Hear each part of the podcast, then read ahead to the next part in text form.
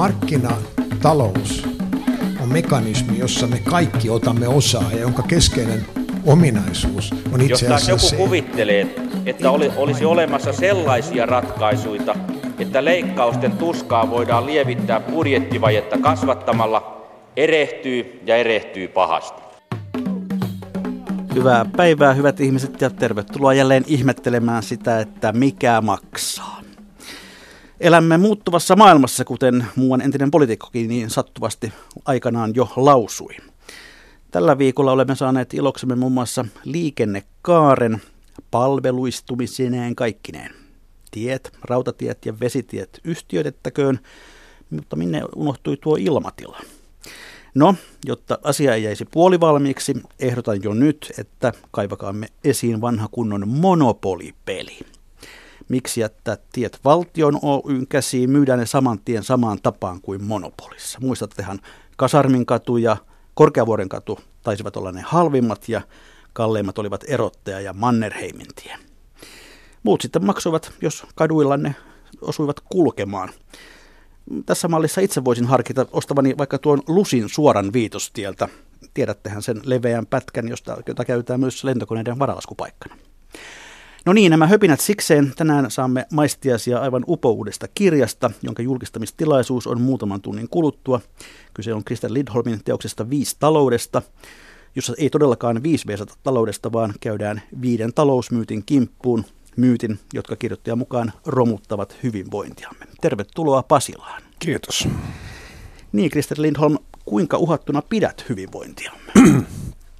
No on se Suomessa täällä vielä aika hyvällä tolalla, mutta kyllähän tässä on pidemmän aikaa ollut nähtävissä semmoinen kehitys, että huonompaan suuntaan mennään. Ja muualla maailmassa on jo menty aika, aika pitkälle sitten siihen huonompaan suuntaan. No talouspiirissä sinut tunnetaan yliopistomiehenä ja talouskolumnistina. Sanoit itse olevasi jonkinlainen talouden sekatyömies. Miten itse esittelisit itsesi kuuntelijoille? Kuka olet? No mä sanoisin, että tuo talouden sekatyömies on tällä hetkellä aika hyvä kuvaus. Mä luennoin vähän eri paikoissa, kirjoitan talousaiheisia kolumneja. Olen tämän uuden kirjan lisäksi, mä olen tehnyt yhden oppikirjan sitten, joka on lähinnä lukiolle tarkoitettu. Suurimman osan työurastani olen tehnyt ihan yliopistomaailmassa, mutta mahtuu sinne tämmöinen lyhyt jakso myös sitten pankkimaailmassa JP Morganin ekonomistina Brysselissä. Varsin monipuolinen ura siis ja kauppatieteiden tohtori. Ähm, miten itse asemoisit itseäsi suomalaisessa ekonomistikunnassa? Mihin porukkaan sinä kuulut? Toi on aika vaikea kysymys. Mä sanoisin, että mä oon kyllä ekonomistikunnassa ehkä siinä, siinä mielessä vähän outo lintu, että mä oon aika pitkälle keskittynyt tähän kansan omaistamiseen, eli, tai kansanvalistukseen, mitä sen haluaa sanoa, että varsinkin nyt tässä, tässä viime, viime, vuonna, viime vuosina, niin olen, olen enimmäkseen kyllä, kyllä sitten pyrkinyt popularisoimaan näitä taloustieteellisiä kysymyksiä ja, ja esittämään esimerkiksi kolumneissani sitten, sitten tämmöisellä helppotajuisella tavalla. No, tästä voi kyllä onnitella myös tämän uuden kirjan suhteen. Se oli sellainen luettava, jonka minäkin luulen ymmärtäneeni suurin piirtein, mitä luin. Ö, mutta kerro, miksi haluaisit kirjoittaa tämän kirjan? No mulla oli jo pidemmän aikaa ärsyttänyt tämä, että miten tässä talouspoliittisessa keskustelussa esitetään tämmöisiä puhtaasti ideologisia kannanottoja, ikään kuin ne olisivat taloudellisia faktoja, koska tämä ei mun mielestä kuulu demokratiaan. Saa sitä toki demokratiassa, kun eletään, niin saa ajaa minkälaisia ideologisia tavoitteita tahansa, mutta silloin pitää reilusti sanoa, että tämä on nyt kyse ideologiasta, eikä yrittää esittää asiat niin, että, että nämä on jotain faktoja, eikä meillä näin ollen ole mitään valinnanvaraa. No ennen kuin varsinaisesti mennään tuon kirjan teemoihin, niin pakko kysyä myös tuosta asiasta, josta aluksi puhuin. Miltä sinun korvaasi kuulostaa tuo hallituksen hanke yhtiöittää valtion kulkuväylät? No mun on aika vaikea nähdä, että mitä varsinaista hyötyä siitä voisi olla. Että ainoa, mikä tulee näkkiseltään mieleen, on se, että sillä voi olla tämmöinen kirjanpidollinen tarkoitus, eli tällä tavalla saadaan sitten nämä infrastruktuurin investoinnit pois, nostettua pois valtion budjetista. Mutta muutoin en, en oikein näe, että mitä hyötyä siitä sitten voisi olla. No pelkäätkö, että kenties sen tien päässä on sitten se, että lopulta tuo firma yksityistä myydään pois? Sellainenkin on mahdollista toki. Hyvät kuuntelijat, muistan myös siitä, että lähetysikkunamme on jälleen käytössänne tuolla Yle Radio 1 etusivulla. Voitte sinne esittää, kirjoittaa omia kommenttejanne ja mahdollisia kysymyksiä näistä päivän teemoista. Eli ei kun kirjoittamaan, me palaamme sitten tutustumaan niihin teidän kommentteihin ohjelman loppupuolella. Niin, kirjoitat talouden demokratian vajeesta ja toteat, että se on syynä erilaisiin leikkauksiin, joita valtiovaltio ja hallitus nyt tekee lapsilisiin ja kaikkiin muihinkin tulonsiirtoihin. Miten niin demokratia vaje? Eikö kysymys ole siitä, että me tähän asti eläneet yli varojemme? No siis tämähän ei suinkaan koske ainoastaan Suomea nyt tässä nykyisessä tilanteessa. Se on ihan totta, että siinä tilanteessa, missä Suomi tällä hetkellä on, niin meillä on tarvetta valtion talouden ja yleisemminkin julkisen talouden tasapainottamiseen. Se, että miten se sitten tehdään, niin siinä on kyllä olemassa useitakin eri, eri vaihtoehtoja. Tämä on, tämä on kuitenkin nyt ollut jo pidemmän aikaa ja vähän kaikkialla länsimaissa tämmöinen aika yleinen trendi, että, että talouspolitiikalle väitetään olevan olemassa vain yksi vaihtoehto. Ja tämä yksi vaihtoehto pitää yleensä sitten sisällään alhaisempia veroja, pienempiä julkisia menoja, niin sanottua joustavuuden lisäämistä, mikä yleensä sitten selkokielellä tarkoitetaan sitä, että palkansaajien asemaa heikennetään. Eli tämä näin ihan lyhyesti. No kuitenkin, kun tässä ympärilleen katsoo, niin kyllä meillä nyt vaurautta pitäisi olla enemmän kuin sanotaan vaikka 25 vuotta sitten, mutta miten se on näin, että meillä ei ole varaa enää tieverkon ylläpitoa eikä terveydenhuollon ylläpitoa, ei, ei, ei opintorahaan. Mistä on kyse?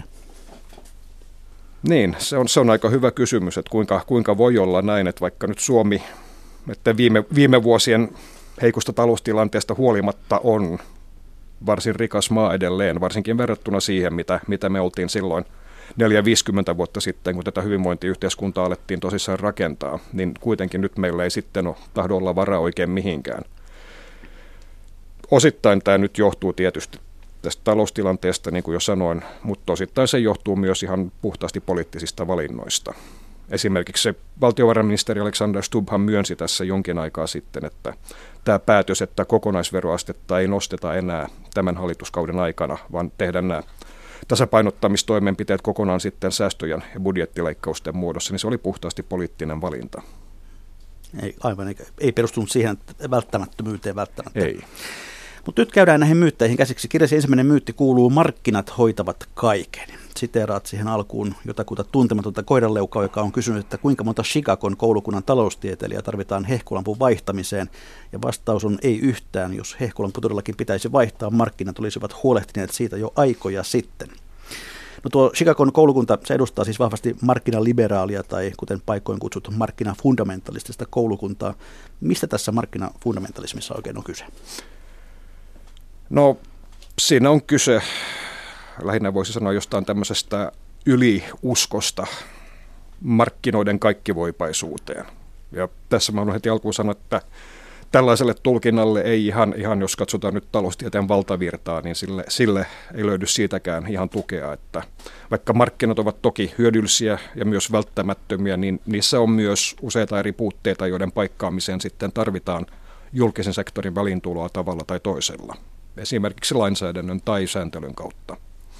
Mutta tämä on sellainen, mitä nyt markkinafundamentalismissa ei, ei, oikeasti, ei oikein haluta, haluta niin kuin tunnustaa, vaan siinä uskotaan siihen, että markkinat hoitavat lähestulkoon kaiken paremmin kuin esimerkiksi julkiset toimijat, ja markkinat pystyvät myös varsin hyvin sääntelemään itse itseään. Siihen liittyy myös ajatus, että markkinat ovat se tehokkain tapa ratkaista asiat, eikö? Kyllä. No missä akateemisen maailman ulkopuolella tämä markkinafundamentalistinen ajattelu on vahvimmillaan? No mä sanoisin, että tällä hetkellä se alkaa kyllä niin kuin olla oikeastaan kaikkialla myös sitten suhtautumisessa julkisen sektoriin ja sen toimintoihin. Nyt esimerkiksi tässä pidetään hyvin tärkeänä, ja se on tullutkin nyt osaksi sote-uudistusta, että yksityiset toimijat ovat sitten samalla lähtöviivalla kuin julkiset palveluntuottajat – Meillä oli tämä yhtiöittäminen, väyläyhtiöittäminen, minkä mainitsit itse tässä aivan alussa. No sitten jos katsotaan vähän muualle maailmaan, niin Yhdysvalloissa on menty jo ihan niin pitkälle, että jopa näitä niin sanotun yönvartijavaltion perustoimintoja on, on osittain yksityistetty, kun siellä on näitä mitä kutsutaan yksityisiksi sotilasurakoitsijoiksi. Eli tämmöisiä aika suuria firmoja, jota, jotka ylläpitävät sitten melko, melko suuria palkka-armeijoita. Onko tämä yövartija valtio jonkinlainen ikään kuin näiden markkinafundamentalistien fundamentalistien ihanne? Sen voi sanoa näin jo, että sehän juontaa juurensa ihan tuonne 1700-1800-luvun klassisen liberalismiin, että valtiolla ei tule olla muuta, muuta tämmöistä tehtävää kuin huolehtia sisäisestä ja ulkoisesta turvallisuudesta. Eli toisin sanoen siinä on sitten armeija, poliisivoimat ja oikeuslaitos ovat nämä perustoiminnot, mistä valtion pitäisi huolehtia ja muun voi sitten jättää markkinoiden hoidettavaksi. No mitä mieltä sinä olet, mihin markkinat ja markkinavoimat sopivat ja mihin eivät? No sanotaan, että useimpien tämmöisen kulutushyödykkeiden ja myös monien palvelujen tuottamiseen, niin markkinat so- soveltuvat aivan erinomaisen hyvin. Sitten kun puhutaan ihan, puhutaan ihan tämmöisistä välttämättömistä perustarpeista, niin siinä tilanne muuttuu jo vähän hankalammaksi, koska markkinoillahan on se taipumus, niin kuin heillä, kuuluukin olla, että he antavat jokaiselle ostovoimansa mukaan. Tämähän on, on sellainen ilmiö, mihin jo tämä saksalaissosiologi Max Weber, joka kirjoitti paljon protestanttisesta etiikasta ja kapitalismin hengestä, niin kiinnitti huomiota, vaikka hän itse oli suhtautui hyvin myönteisesti kapitalistiseen markkinatalouteen, niin hän kiinnitti huomiota tähän, että markkinoilla tuotetaan, koska siinä nyt pyritään mahdollisimman suureen voittoon, niin tuotetaan myös sitten niitä tuotteita ja palveluita, joista saa sen mahdollisimman suuren voiton. Ja tämä voi olla, tai se ei voi olla, vaan se on käytännössä ongelma sitten, jos vaikkapa terveydenhuoltoa jätetään kokonaan markkinoiden armoille. No, osaatko mainita jotain muuta, mihin markkinat eivät sovi, sovi kuin terveydenhuolto? No, kyllä mä sanoisin myös, myös sitten, että jos koulutus jätetään kokonaan markkinoiden armoille, niin se johtaa kyllä sitten aika epätasa-arvoiseen asemaan. Että se tarkoittaa sitten sitä, että, että se on lähinnä – vanhempien taloudellinen asema, joka määrää sen, että kenellä on oike- mahdollisuus opiskella ja kenellä ei. Ja näinhän asia on joskus ollut niin täällä Suomessa kuin useimmissa muissakin maissa. No kirjoitat tuossa, että siirtyminen valtiouskosta markkinauskoon tapahtui paljon Margaret Thatcherin ja Ronald Reaganin talouspolitiikalla. Kerrotaan vähän, että mitä, mitä se oikein tapahtui? No siinähän täytyy kyllä ensin, ensin myöntää, että, että tämä markkinafundamentalismin nousu, niin se olisi ollut mahdollista, ellei tämä sitä edeltävä talouspoliittinen doktriini, niin sanottu keinsiläisyys olisi epäonnistunut. Siinä taas painotettiin vahvasti sitten valtion ohjaavaa roolia taloudessa.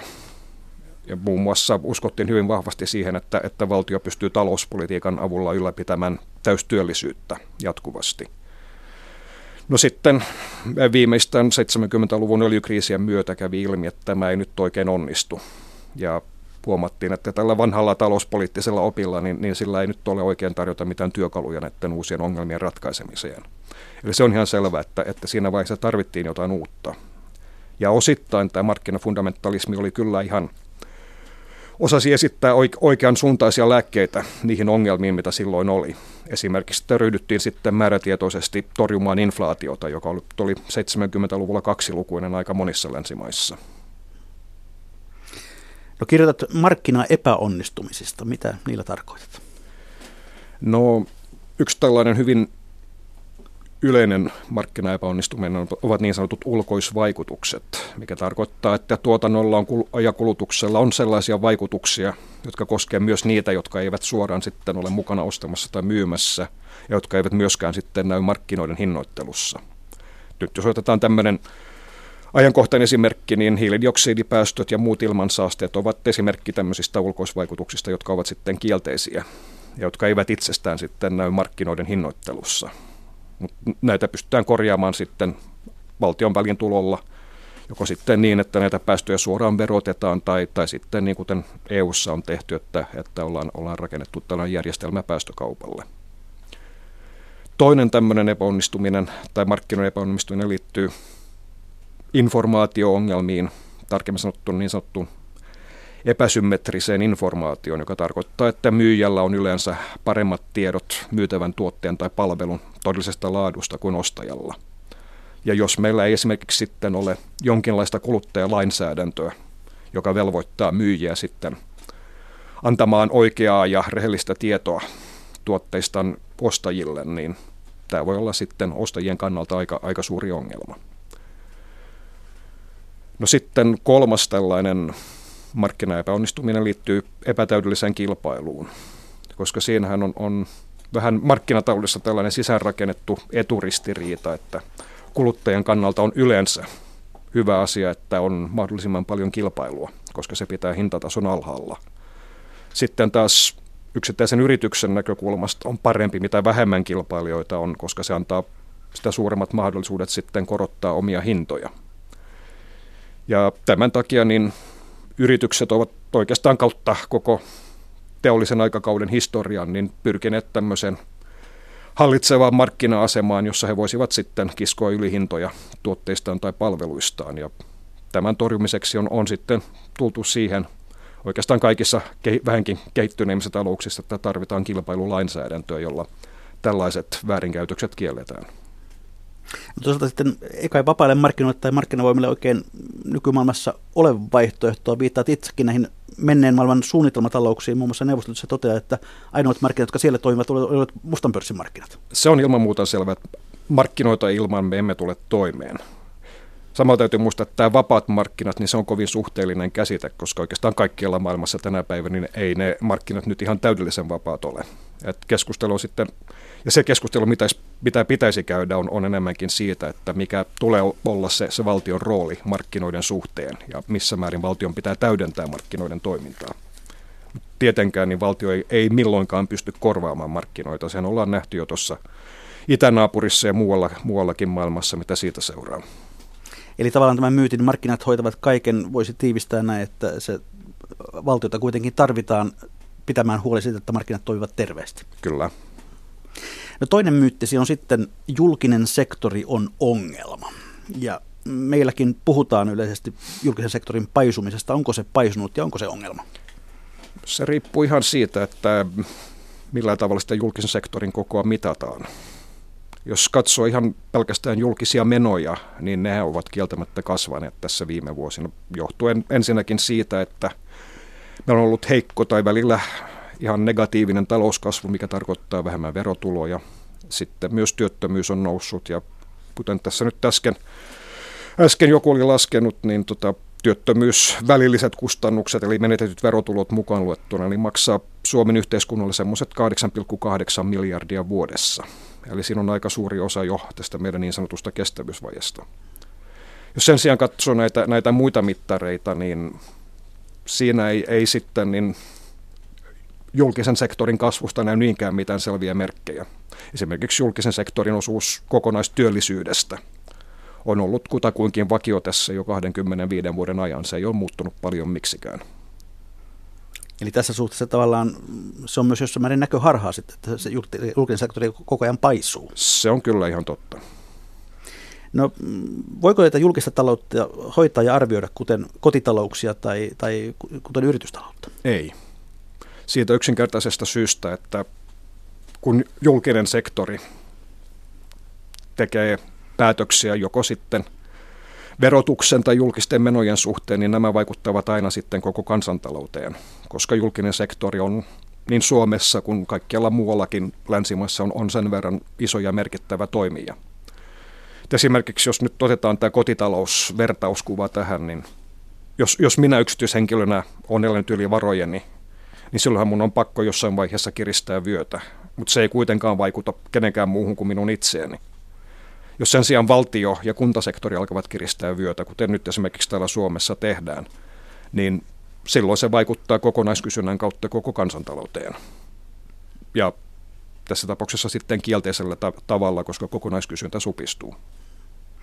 No, se on kuitenkin kiistämätön fakta, että Suomen julkinen talous on paljon velkaantuneempi kuin se oli ennen 90-luvun lamaa. Ja paljon velkaantuneempi myös kuin mitä se oli sen laman jälkeenkin. Usein kuulee sanottava, että meillä ei ole siis enää varaa näin suureen julkiseen sektoriin. Mitä siihen vastaat? No mä sanoisin, että se on kyllä aika hätiköity johtopäätös. Ensinnäkin täytyy muistaa, että vaikka Suomen julkinen velka on kasvanut nopeasti, jopa hälyttävän nopeasti tässä viime vuosina, niin eurooppalaisessa vertailussa Suomi ei ole mitenkään poikkeuksellisen voimakkaasti velkaantunut. Suomen julkinen velka on tällä hetkellä hieman yli 60 prosenttia bruttokansantuotteesta, kun se euromailla keskimäärin on hieman yli 90 prosenttia.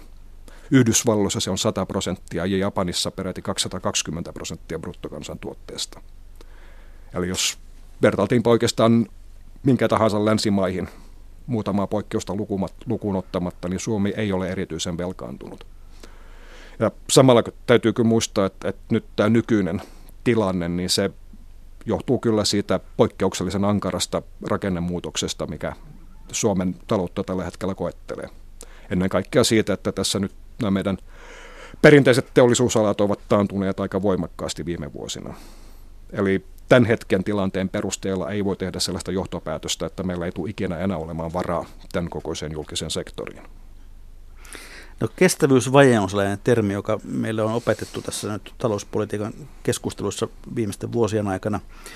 Maanantaina TV1 MOT-ohjelma oli vääntänyt termimuotoon kestävyys on vale, muun muassa sen vuoksi, että ohjelman mukaan vajeen arviointi vaihtelee huomattavasti sen mukaan, keneltä kysyy. Miten sinä näet tämän suomalaisen talouspolitiikan kestävyysvajepuheen? Mihin, millä sille, siihen, mihin sillä oikein tähdätään? No mun nähdäkseni siihen nyt tähdätään tällaisen enemmän tai vähemmän jatkuvan kriisimentaliteetin ylläpitämiseen, koska tähän nyt on ihan selvä, että vaikka tämä kestävyysvaje on suuntaa antava, niin se on aivan liian epätarkka toimijakseen talouspolitiikan tämmöisenä tiukkana ohjenuorana, mitä, mitä se tällä hetkellä toimii täällä Suomessa. Ja kun mainitsit tämän MOTn ohjelman, niin, niin siinähän nyt todettiin, että esimerkiksi Ruotsissahan ollaan jo todettu, että tämä on sen verran epätäsmällinen ja epätarkka käsite, että se ei oikein sovellu talouspolitiikan ohjenuoraksi. Miksi tällaista pidetään sitä niin tiukasti kiinni? Niin, siinä MOT-ohjelmassahan esitettiin semmoinen selitys, että me halutaan täällä Suomessa olla pessimistejä, niin sen takia tämä sopii meille hyvin. Pessimisti Vo- ei pety. Niin, voihan se olla näin jo, että tietysti jos sitten käytännössä osoittautuu, että se ollutkaan niin iso se kestävyysvaje, niin sitten voidaan huokaista helpotuksesta. No niin, että tulipahan säästettyä, mutta, mutta pärjättiin kuitenkin. Mutta ku, ku, kuitenkin, niin, niin kyllä tämä, mä näen tämän pikkasen huolestuttavana, koska tähän nyt kiinnitetään niin voimakkaasti ja niin paljon huomiota, että, että mä sanon, se on jo, jo nyt johtanut tämmöisiin aika hätiköityihin leikkaus- ja säästöpäätöksiin, jotka saattavat sitten tulla pidemmän päälle meille aika kalliiksi. No, jos sitten mennään vielä tähän julkisen sektorin olemukseen, niin mitkä yhteiskunnan tehtävät sinun nähdäksesi ovat sellaisia, joita ei pitäisi siirtää julkiselta sektorilta vapaille markkinoille? Tässä tätä rajapintaa käydään nyt aika monella sekä soten että monen muun asian kohdalla. No, ens, ihan ensi alkuun, niin meillähän on nyt nämä yövartijavaltion perustehtävät, eli ulkoinen ja sisäinen turvallisuus sekä oikeuslaitos. Se on ihan selvä ja siitä nyt jopa useimmat, joskaan ei ihan kaikki markkinafundamentalistit ovat samaa mieltä siitä, että nämä täytyy ainakin siellä julkisella sektorilla. Sitten mä itse kyllä lisäsin siihen myös terveydenhuollon ja koulutuksen. Tämä ei tarkoita, että julkinen sektori pitää tuottaa kaikkia terveydenhuoltopalveluja, ei suinkaan, mutta kuitenkin niin, että julkisella sektorilla on kokonaisvastuu siitä, että kaikilla kansalaisilla on mahdollisuus saada tarvitsemansa terveydenhuolto. Koska tämä nyt on, mä sanoisin itse henkilökohtaisesti, että tämä on tämmöinen sivistyneen yhteiskunnan vähimmäisvaatimus, että näin on. Onko vielä jotain muuta? No sitten kyllä niin sen lisäksi mä katsoisin, että, että julkisen sektorin tehtäviin kuuluu ainakin jonkinasteinen tulojen tasaus koska mehän nyt ollaan jo pitkään eletty sellaisessa tilanteessa, että tuloerot kasvavat varsin nopeasti. Tämä ei sinänsä vielä ole ongelma, mutta meillä on kuitenkin myös ollut se tilanne tässä jonkin aikaa, että siinä tulohaitarin alimmassa päässä niin tulot eivät kasva paljon yhtään. Ja ostovoimalla mitattuna saattavat jopa polkea paikallaan. Eli tämä on jo ihan, ihan mun nähdäkseni se ei ole ainoastaan ideologinen kysymys, vaan se on jo ihan taloudellisesti järkevää, että vähän sitten tasataan tätä ostovoimaa, jotta saadaan sitten tämmöistä riittävää kokonaiskysyntää pidettyä yllä. No katsotaan tuota sote-ohjelman tämän julkisen sektorin näkökulmasta. Tässä on ollut puhuttu muun muassa julkisten terveyspalvelujen yhtiöittämisestä. Mistä siinä sinun mielestäsi on kyse? No siinä on kyse siitä, että halutaan, halutaan yksityiset toimijat sitten samalle lähtöviivalle julkisen sektorin kanssa – mikä sitten puolestaan tarkoittaa, että, että julkisen sektorin tulee sitten samoilla ehdoilla kilpailla näiden yksityisten toimijoiden kanssa. Onko se hyvät vai huono asia?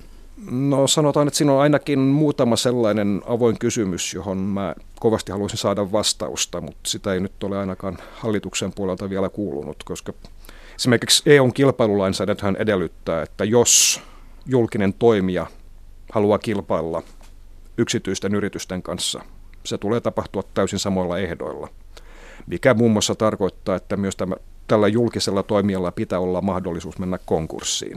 Tämähän oli esimerkiksi tämän metsähallituksen puutavarakaupan tai raakapuun kaupan yhtiöittämisen taustalla.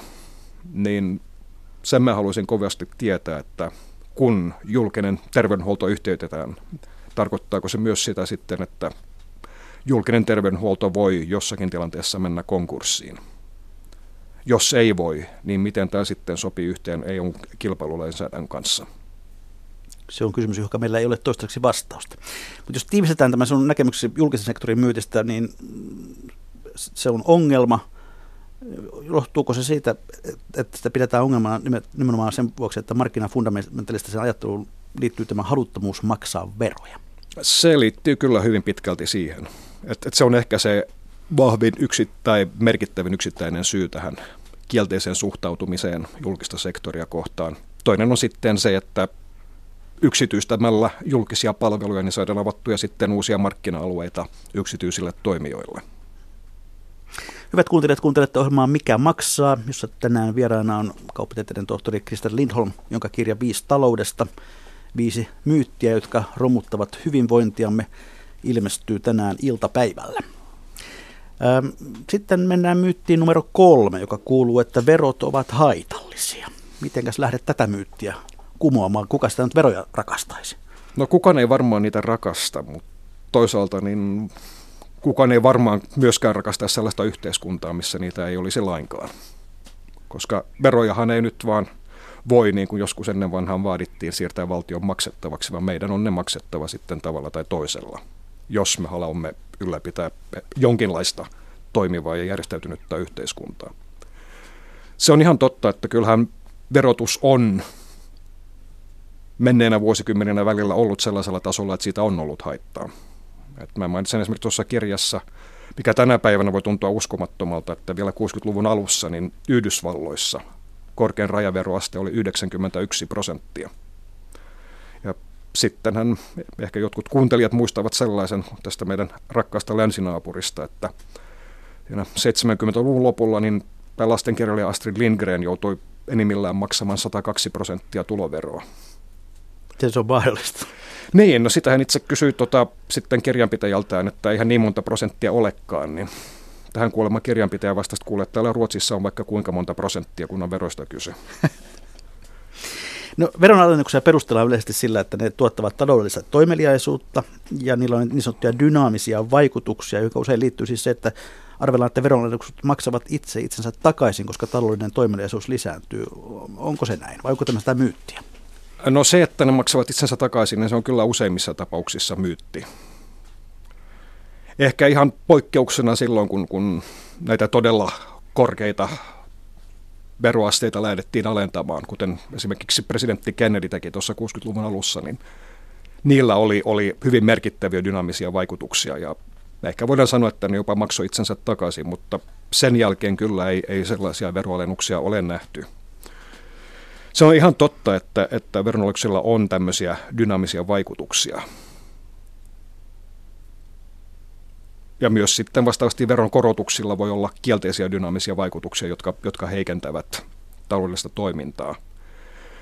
Kuitenkin nyt voidaan ihan tämmöisten niin kuin käytännön kokemusten perusteella sanoa, että silloin täytyy kyllä verotuksen olla aika korkea, jotta nämä dynaamiset vaikutukset olisivat suurempia kuin nämä suorat vaikutukset val- valtion talouteen.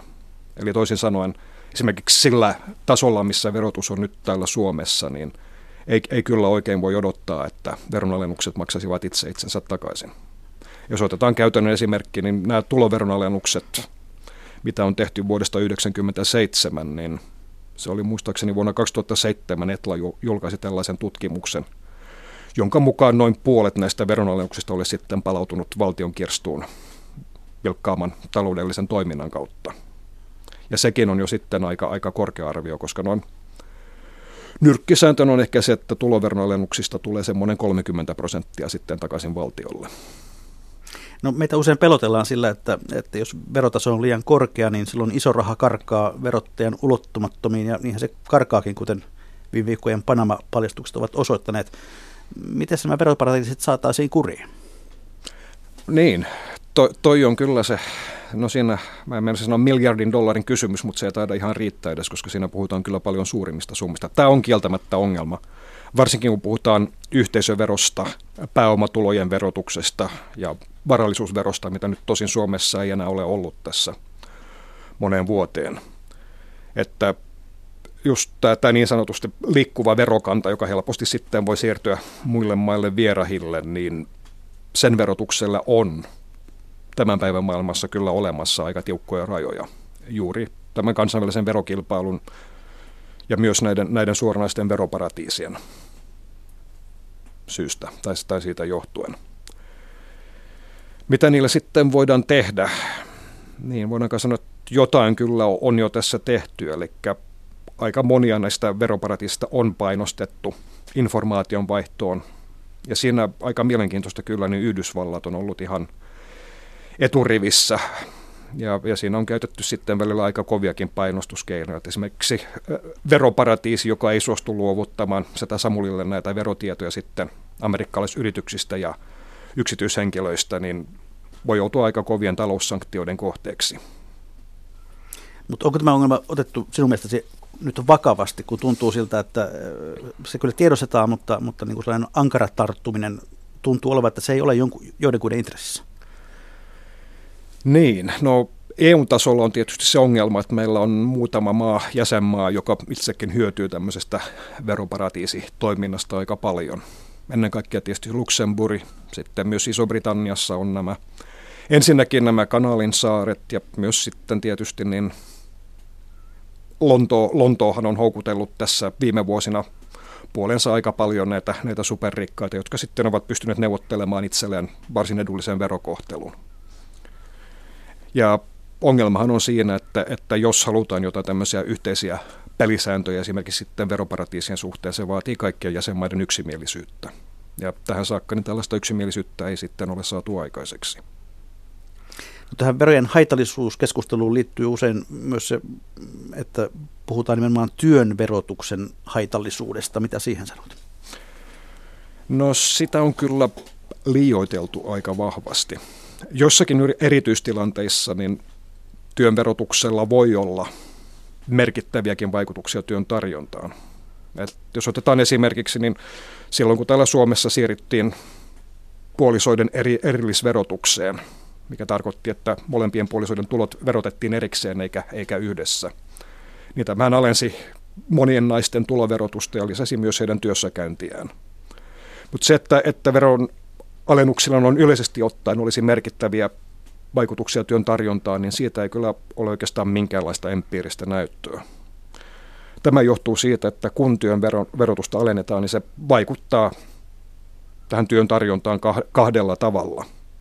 Et toisaalta tietysti niin se työtulo, mitä me menetetään silloin, jos pidetään vapaata sen sijaan, että, että tehdään työtä, niin sehän nousee, koska meillä jää palkasta suurempi osa käteen. Mutta samalla sitten tämä alempi tuloverotus tarkoittaa, että me voidaan sillä samalla työmäärällä, mitä tehtiin aikaisemminkin, niin voidaan kustantaa entistä korkeampaa elintasoa. Tai jos meillä sellainen valintamahdollisuus on, niin me voimme jopa tehdä hiukan vähemmän töitä ja, ja kuitenkin ylläpitää se vanha entinen elintaso. Ja kaikki viittaa kyllä, kyllä siihen, että, että se on tämä jälkimmäinen vaikutus sitten useimmiten, joka on voimakkaampi kuin tämä suora vaikutus sitten käteen jääviin tuloihin. Eli sitten Lindholm, onko se nyt sitten niin, että meidän on, olisi kuitenkin syytä, niin kuin Kaisa Raatikainen meitä aikanaan opetti, rakastaa verojamme? No, sanoisin ainakin, että tiettyyn pisteeseen saakka. Ei tietenkään kukaan halua enää, enää paluuta tänne 70-luvulle tai 60-luvulle, jolloin verotus lähestyy jo melkein omaisuuden takavarikointia tai tulojen takavarikointia. Mutta mä sanon, että tällä nykyisellä tasolla tai jopa vähän tätä korkeammalla tasolla, niin – ja ainakaan mulla ole mitään henkilökohtaisia ongelmia verojen rakastamisessa. No neljäs myytti kuuluu sitten, että tarjonta luo, luo kysynnän, eli tässä puhutaan tästä tarjontapuolen taloustieteestä, jota esimerkiksi Juhana Vartiainen on Suomessa voimakkaasti edustanut. Sinä nimität sitä harhaopiksi. Miksi? Eihän sen takia, että vaikka tämä on vaikuttanut näin voimakkaasti talouspolitiikkaan jo tässä kolmen vuosikymmenen ajan, niin siitä ei oikeastaan ole minkäänlaista näyttöä, että, että se olisi toiminut todellisuudessa.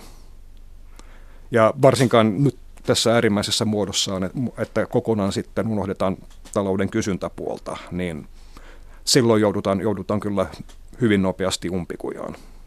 Ja oikeastaan voidaan sanoa, että, että muualla, muualla maailmassa, jopa Yhdysvalloissa, jossa kuitenkin tämä tarjontapuolen taloustiede teki uuden tulemisensa 80-luvulla, niin ollaan aika pitkälti kyllä luovuttu ainakin näistä sitten radikaaleimmista versioista. Mä nyt siteeran tuossa kirjassani niin tällaista George Bush nuoremman entistä talouspoliittista neuvonantajaa kuin Gregory Mankiewiä, joka oli aikaisemmin oli, oli tällainen hyvin innokas tarjontapuolen taloustieteen kannattaja, niin hänkin nyt on ottanut siitä sitten aika sellaisesti etäisyyttä ja sanonut, sanonut sitä huijareiden ja hörhöjen talousopiksi. Tuota, kerrotaan pikkusen kuuntelijoiden avuksi, tuota, mitä tämä tarjonta luo oman kysyntänsä ajattelu, mitkä sen perusperiaatteet onkaan? No oikeastaan tämän, tämä idea esitettiin jo ensimmäisen kerran tuossa 1200-luvun alkupuolella. Se oli kaiken lisäksi yksi ranskalainen taloustieteilijä Jean-Pierre C., joka tämän esitti. Ja hänen argumenttinsa oli se, että aina silloin, kun syntyy uutta tuotantoa, niin se luo samalla uutta kysyntää, koska siinä syntyy lisää työpaikkoja ja tietysti sitten kun tuotetaan uusia tavaroita ja myydään ne, niin, niin saadaan sitten tuloja, joita käytetään investointeihin ja niin edespäin. Kuitenkin hän unohti siitä nyt semmoisen aika, aika keskeisen seikan siinä, että jotta tämä tuotanto synnyttäisi uutta kysyntää, niin ne tuotteet pitää myös mennä kaupaksi. Eli toisin sanoen, niin, niin tämä kysyntä, tätä kysyntäpuolta ei nyt oikein voi vaan noin jättää laskuista pois. Ja, ja tämähän oli sitten se John Maynard Keynesin suuri oivallus tuossa 30-luvulla tämän suuren laman aikana, kun oikeastaan koko, jos se nyt koko maailman talous, niin ainakin sanotaan koko läntisen maailman talous jämähti tällaisen varsin pitkäkestoisen tilanteeseen, jossa tuotanto laski, työttömyys nousi. Eli toisin sanoen sellaisen tilanteeseen, mitä sen siihen asti sen talousopin mukaan ei olisi pitänyt edes olla mahdollista syntyä, koska silloin uskottiin vielä siihen, että markkinat korjasivat tällaisen tilanteen varsin nopeasti ihan, ihan itsestään. Ja, ja silloin siitä eteenpäin alettiin painottaa myös sitten talouden kysyntäpuolta, kunnes sitten, sitten tuuli taas kääntyy siinä 70-luvun lopulla, 80-luvun alkupuolella. Täällä meikäläisessä keskustelussa myöskin työttömyyden suhteen on puhuttu tästä, että, että kun työvoiman tarjontaa lisättäisiin, niin se lisäisi työpaikkojen määrää. Mitä siihen sanot? No siitäkään ei oikeastaan löydy mitään näyttöä, että, että työvoiman tarjonnan lisääminen sinällään lisäisi työpaikkojen määrää. Et toki edellyttäen, että, että löytyy myös niitä työpaikkoja, niin silloinhan työvoiman tarjonnan lisääminen lisää kylläkin talouskasvua. Ja siitä voi käynnistyä sitten tällainen myönteinen kiertokulku taloudessa, että syntyy taas uusia työpaikkoja, mikä lisää ostovoimaa, synnyttää taas uutta tuotantoa ja niin edespäin. Mutta se, että pelkästään työvoiman tarjontaa lisäämällä syntyisi uusia työpaikkoja, niin, niin siitä ei kyllä nyt, anteeksi vain Juhana Vartijainen, mutta siitä ei nyt reaalimaailmassa ole mitään näyttöä.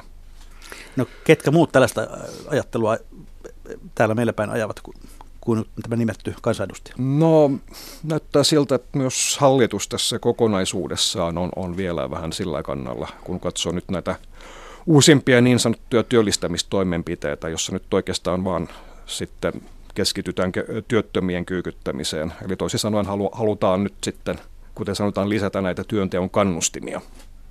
Eli tämäkin, tämäkin liittyy, liittyy hyvin läheisesti tähän tarjontapuolen taloustieteeseen, että nähdään työttömyyttä lähinnä sitten kannustinongelmana. Eli toisin sanoen ongelma on siinä, että työttömyys tai työ, työnteko ei ole riittävän kannattavaa ja silloin pitää toisaalta sitten alentaa työn verotusta ja, ja toisaalta sitten heikentää työttömyysturvaa, jotta työttömillä ei olisi niin mukavaa. Niin, onko heillä sitten niin mukavaa? No mielestäni ei ole. Että tämäkin nyt on, tästäkin on tullut vähän tämmöinen urbaani legenda, että tämä työttömyysturvajärjestelmä täällä Suomessa olisi mitenkään hirveän avokätinen. Täällä Suomessa niin keskipalkkaisella niin ansiosidonnainen työttömyyskorvaus se on noin puolet bruttopalkasta.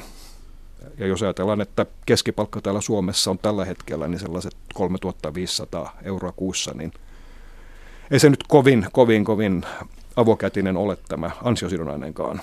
Siinä voi vertailun vuoksi mainita, että Tanskassa, jota nyt usein täällä Suomessa pidetään tämmöisenä aktiivisen työllistämispolitiikan mallimaana, niin siinä ansiosidonnainen työttömyysturva on työttömyyden alussa jopa 85 prosenttia, vaikka se sitten alenee melko nopeasti, kun, kun ja jos työttömyysaika pitenee. No mitä ajattelet, yksi näistä tällä viikolla esillä olevista ajatuksista on tämä työnäytekokeilu, siis se, että työttömälle tarjotaan mahdollisuus työskennellä il, ilmeisesti ilman palkkaa, ikään kuin näyttääkseen osaamisensa työnantajalle siinä toivossa, että myöhemmin sitten saisi oikeita töitä.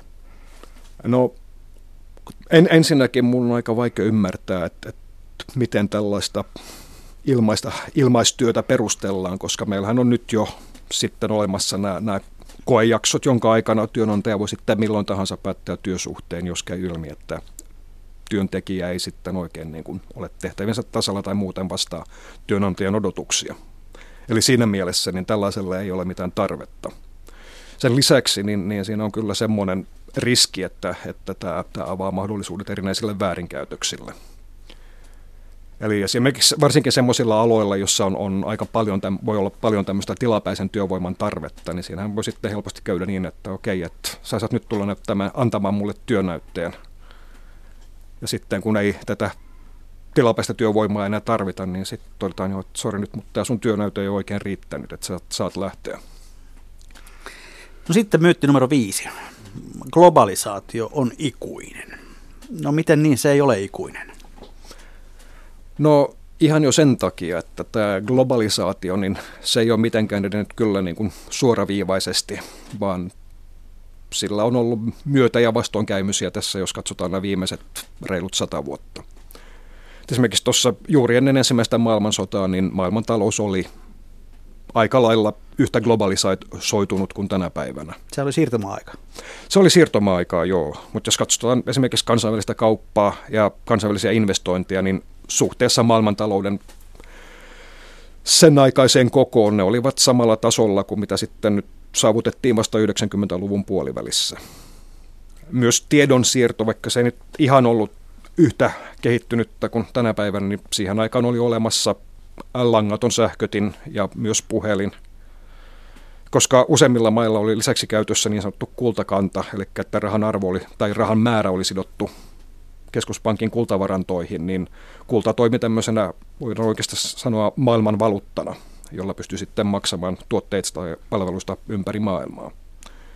Sitten kuitenkin tuli ensimmäinen maailmansota, sitten tämmöinen lyhyt nousukausi 20-luvulla, sen jälkeen suuri lama, toinen maailmansota, ja sen aikana niin globalisaatio otti aika vahvasti takapakkia, minkä jälkeen sitten toisen maailmansodan jälkeen alettiin sillä vähitellen ja ensin hyvin varovasti – siirtyä takaisin kohti tämmöistä globalisoidumpaa maailmantaloutta.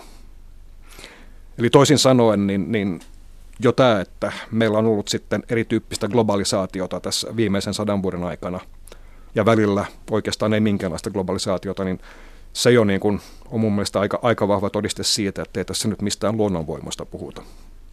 No, pidätkö tätä globalisaatiota, onko se hyvä vai huono asia? Sekä että, siis sitähän ei voi kiistää, etteikö globalisaatio olisi tullut, tuonut mukanaan paljon hyvää.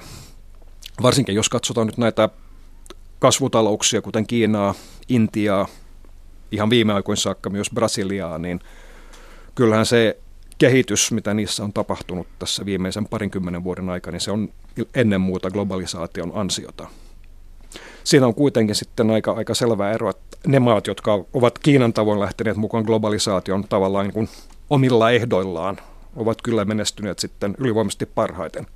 Kun sitten taas on ollut sellaisia maita, joita on enemmän tai vähemmän painostettu avaamaan taloutensa sitten globalisaatiolle. Ja siinä taas tämä jälki on yleensä ollut aika paljon huonompaa. Ja tuosta demokratia on sinun näkemyksesi mukaan heikentynyt, eli valta on siirtynyt yhä enemmän suurille kansainvälisille yrityksille. Miten tämän demokratia voitaisiin palauttaa globalisaatioon? Niin, se on, se on aika vaikea kysymys, koska nythän tänä päivänä elämme semmoisessa maailmassa, jossa liike-elämä tai elinkeinoelämä on, on pitkälti ylikansallista, mutta poliittinen päätöksenteko tapahtuu edelleen enimmäkseen kansallisvaltion tasolla. Eli toisin sanoen meillä ei ole mitään minkäänlaista oikeastaan poliittista vastapainoa tällä ylikansalliselle elinkeinoelämälle. Tämä on johtanut sellaiseen tilanteeseen, että monikansalliset yritykset pystyvät enenevässä määrin kilpailuttamaan kansallisvaltioita toisiaan vastaan siitä, että kuka tarjoaa ne sitten parhaat toimintaedellytykset. Tämä ei ole niinkään ongelma tällaisille suurille valtioille, kuten Yhdysvalloille tai Kiinalle, jolla on kuitenkin valtavat kotimarkkinat, jonne kaikki nyt mielellään haluavat päästä. Sitten siinä skaalan toisessa päässä on, on sitten näitä köyhiä maita, joilla ei ole muita kilpailuvalttia kuin halpa työvoima. Ja ne maat ovat kyllä, niin siinä voidaan kyllä sanoa, että tietysti on vaikea sanoa, että mikä olisi heidän tilanne ilman globalisaatiota, mutta ainakin sen voi sanoa, että ne ei ole kyllä niin kuin juurikaan hyötynyt tästä globalisaatiosta. Tuosta jos ajattelee Suomen kaltaista valtiota, joka hyvin paljon elää viennistä ja ulkomaankaupasta, niin jos globalisaation tilalle tulisi nurkkakuntaisuus, niin mitäs meidän kävisi? Huonosti. Enkä mä sitä missään nimessä ehdotakaan, että, että globalisaatiota pitäisi vaihtaa nurkkakuntaisuuteen, koska me ollaan nyt jo oikeastaan kaikki maailman maat ja maan osat ovat, ovat keskinäiset, niin vahvassa keskinäisessä riippuvuussuhteessa suhteessa taloudellisesti, että sitä ei oikeastaan voi lähteä purkamaan ilman hyvin vakavia seurauksia. Mutta ei myöskään pidä ajatella niin, että, että globalisaatio on tämmöinen kaikki tai ei mitään valinta. Et mä mainitsen siinä kirjassani muutamia esimerkkejä yksittäisistä maista, jotka ovat nyt rajoittaneet joitakin näitä globalisaation osa-alueita. Esimerkiksi Malesia, joka silloin tämän Kaakkois-Aasian rahoitusmarkkinakriisin aikana niin alkoi uudelleen säädellä näitä kansainvälisiä pääomaliikkeitä. Siihen tuli ensin täystyrmäys erityisesti kansainväliseltä, kansainväliseltä valuuttarahastolta, joka piti sitä erittäin huonona toimenpiteenä, mutta nyt tässä vuonna 2012 niin IMF pystyi jo sitten yhdessä raportissa myöntämään, että oli loppujen lopuksi ihan fiksu veto, että siinä tilanteessa lähdettiin rajoittamaan näitä pääomaliikkeitä. Toinen esimerkki on Islanti, joka hoiti tämän oman pankkikriisinsä tässä joitakin vuosia sitten aivan eri tavalla kuin sitä on hoidettu esimerkiksi euroalueen kriisimaissa. Sitten meillä on sellaisia maita kuin Norja ja Sveitsi, jotka edelleen niin harrastavat tämmöistä vähän valikoivaa vapaakauppaa, että molemmat maathan esimerkiksi suojelevat omia maataloussektoreitaan hyvin voimakkaasti ulkomaiselta kilpailulta mikä ei nyt kuitenkaan tarkoita ainakaan mun näkemyksen mukaan, että Norja tai Sveitsi olisivat jotain tämmöisiä suljettuja alhaisen elintason takapajuloita, vaan pikemminkin päinvastoin. No sellainen iso teema tässä kirjassa on tavallaan se, että, että demokratiavaje on olemassa talo, taloudessa ja se on semmoinen niin kuin iso kehityskulku. Miten, mikä olisi sinun ratkaisusi sille, että demokratia jollakin tavalla palaisi talouteen? Mulla ei nyt ole esittää mitään, mitään tämmöistä patenttiratkaisua tähän, mutta mä näen, että siinä on pääsääntöisesti sitten kaksi vaihtoehtoa, että joko pitäisi saada ylikansalle tasolle rakennettua tai kehitettyä jonkinnäköisiä tämmöisiä demokraattisia instituutioita, jotka voisivat toimi, toimia tämän ylikansallisen elinkeinoelämän vastapainona.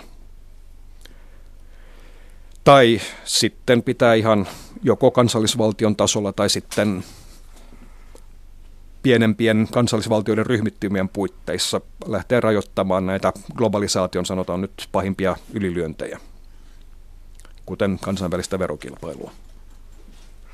No mitäpä sitten, jos onkin niin päin, että sinä oletkin väärässä ja nämä myytit pitävät sittenkin paikkansa? No se on kyllä siis ottaen huomioon sen empiirisen todistusaineiston, mitä nyt tähän mennessä on kertynyt, se on erittäin epätodennäköistä. Mutta toki jos nyt jossain vaiheessa tässä minun elämäni aikana vielä osoittautuu niin, että tämä olikin sitten se hyvä ratkaisu ja siitä seuraa kaikkea hyvää kaikille hyville ihmisille, niin siitä mä toki olen iloinen. Valitettavasti mä en nyt vaan näe mitään merkkejä siitä, että näin olisi käymässä. No kun tästä tänään julkaistavasta kirjastasi aikaisemmin julkaistiin netissä ruotsinkielinen versio, sait palautetta, jossa sinua syytettiin muun muassa kommunistiksi. Oletko kommunisti? En missään nimessä. Ja täsmennettäköön sen verran, että se ei nyt suoraan liittynyt tähän palautteeseen, mitä, mitä tähän kirjan annettiin, vaan se oli sitten kyllä, kun, kun sitä selostettiin ruotsinkielisessä lehdistössä. Mä itse kovasti hämmästelin tätä kritiikkiä, koska ainakaan mun historian käsityksen mukaan niin kommunismi ja demokratia eivät nyt kovin läheisesti ole liittyneet toisiinsa. No, jos tullaan sitten tähän päivään vielä, niin, niin kuinka markkinafundamentalistisena talouspolitiikan harjoitteena sinä pidät nykyistä hallitusta? No mä sanoisin kyllä, että melko vahvasti markkinafundamentalistisena kylläkin, mikä näkyy nyt esimerkiksi juuri näissä viime aikojen toimenpiteissä, että yhtiöitetään nämä väylät ja halutaan kaikkialla sitten lisätä yksityisten toimijoiden liikkumavaraa, mukaan, mukaan lukien sitten myös sote-uudistuksessa. Katsotaan sitten hieman tätä lähetysikkunan satoa täällä. Mr. Sunrise kirjoittaa näin, että julkinen sektori sattui paisumaan suurten ikäluokkien tullessa työikään, sitten pienempien ikäluokkien tullessa työikään 90 laman aikaan sitä alettiin supistaa. Oletko samaa mieltä? No silloin 90-luvun laman aikana kyllähän julkisia menoja leikattiin varsin rajusti. Sitä ei ihan voi sanoa, että sitä nyt olisi merkittävästi kyllä supistettu. Tämä ei ole ihan tämmöinen ikäpolvi, ikäluokkakysymys kuitenkaan. Totta kai siis kyllähän tämä suurten ikäluokkien, ikäluokkien siirtymä eläkkeelle, niin kyllähän se lisää pitkällä tähtäimellä julkisia menoja. Eläkejärjestelmän osalta ei niinkään nyt ole mitään suurempia ongelmia, mutta sen sijaan kyllä sitten, jos ajatellaan hoivapalveluja, terveydenhuoltoa, niin siinä, siinä totta kai siinä syntyy menopaineita. Sitten täällä kommentoidaan näin, että kun valtio teki diilin yksityisen kanssa Lahdenväylästä, sen, se valmistui ennätysajassa ja oli loistokunnossa niin kauan, kun, se oli, kun yksityinen vastasi, että nyt kun se on valtion hoteissa, se on taas urainen. Suvi Tuuli kommentoi, että 20 prosentin tasavero tuloille ja yritysvero nollaan. Mitä siihen sanot? Ja eipä jää sitten kyllä paljon Suomen, Suomen julkisesta sektorista jäljelle, jos, jos niin paljon kevennetään verotusta. Sitten, Mä haluaisin kovasti mielellä tietää sitten, että mistä tämä Suvi aikoo, aikoo sitten nämä menot leikata, jos hän haluaa noin, noin alas painaa meidän verotusta. Ja sitten vielä kysymys sinulle, että mm, kuinka paljon sinun mielestäsi lisävelkaa vuodessa voisi valtiovalta ottaa ja mitä hyötyä siitä olisi? Se on vaikea sanoa mitään tämmöistä täsmällistä määrää, että missä se raja kulkee, koska se on vähän nyt vaihdellut tässä maittain, että jotkut maat kestävät enemmän velkaa kuin, kuin toiset. Jos nyt otetaan joku tämmöinen osviitta tästä, tai joku tämmöinen merkkipaalu, niin sanotaan, että Portugal, joka nyt kuitenkin on, on Suomea heikompi talous, ihan, ihan oikeastaan, tai oli ainakin siihen aikaan joka suhteessa, niin Portugalin velka oli noin 80 prosenttia bruttokansantuotteesta silloin, kun se ajautui kriisiin ihan, ihan niin pitkälle ei kyllä missään nimessä kannata mennä, mutta sanotaan tämä, että jos nyt ollaan pikkasen yli 60 prosenttia, niin se ei nyt ole, ole suurikaan ongelma.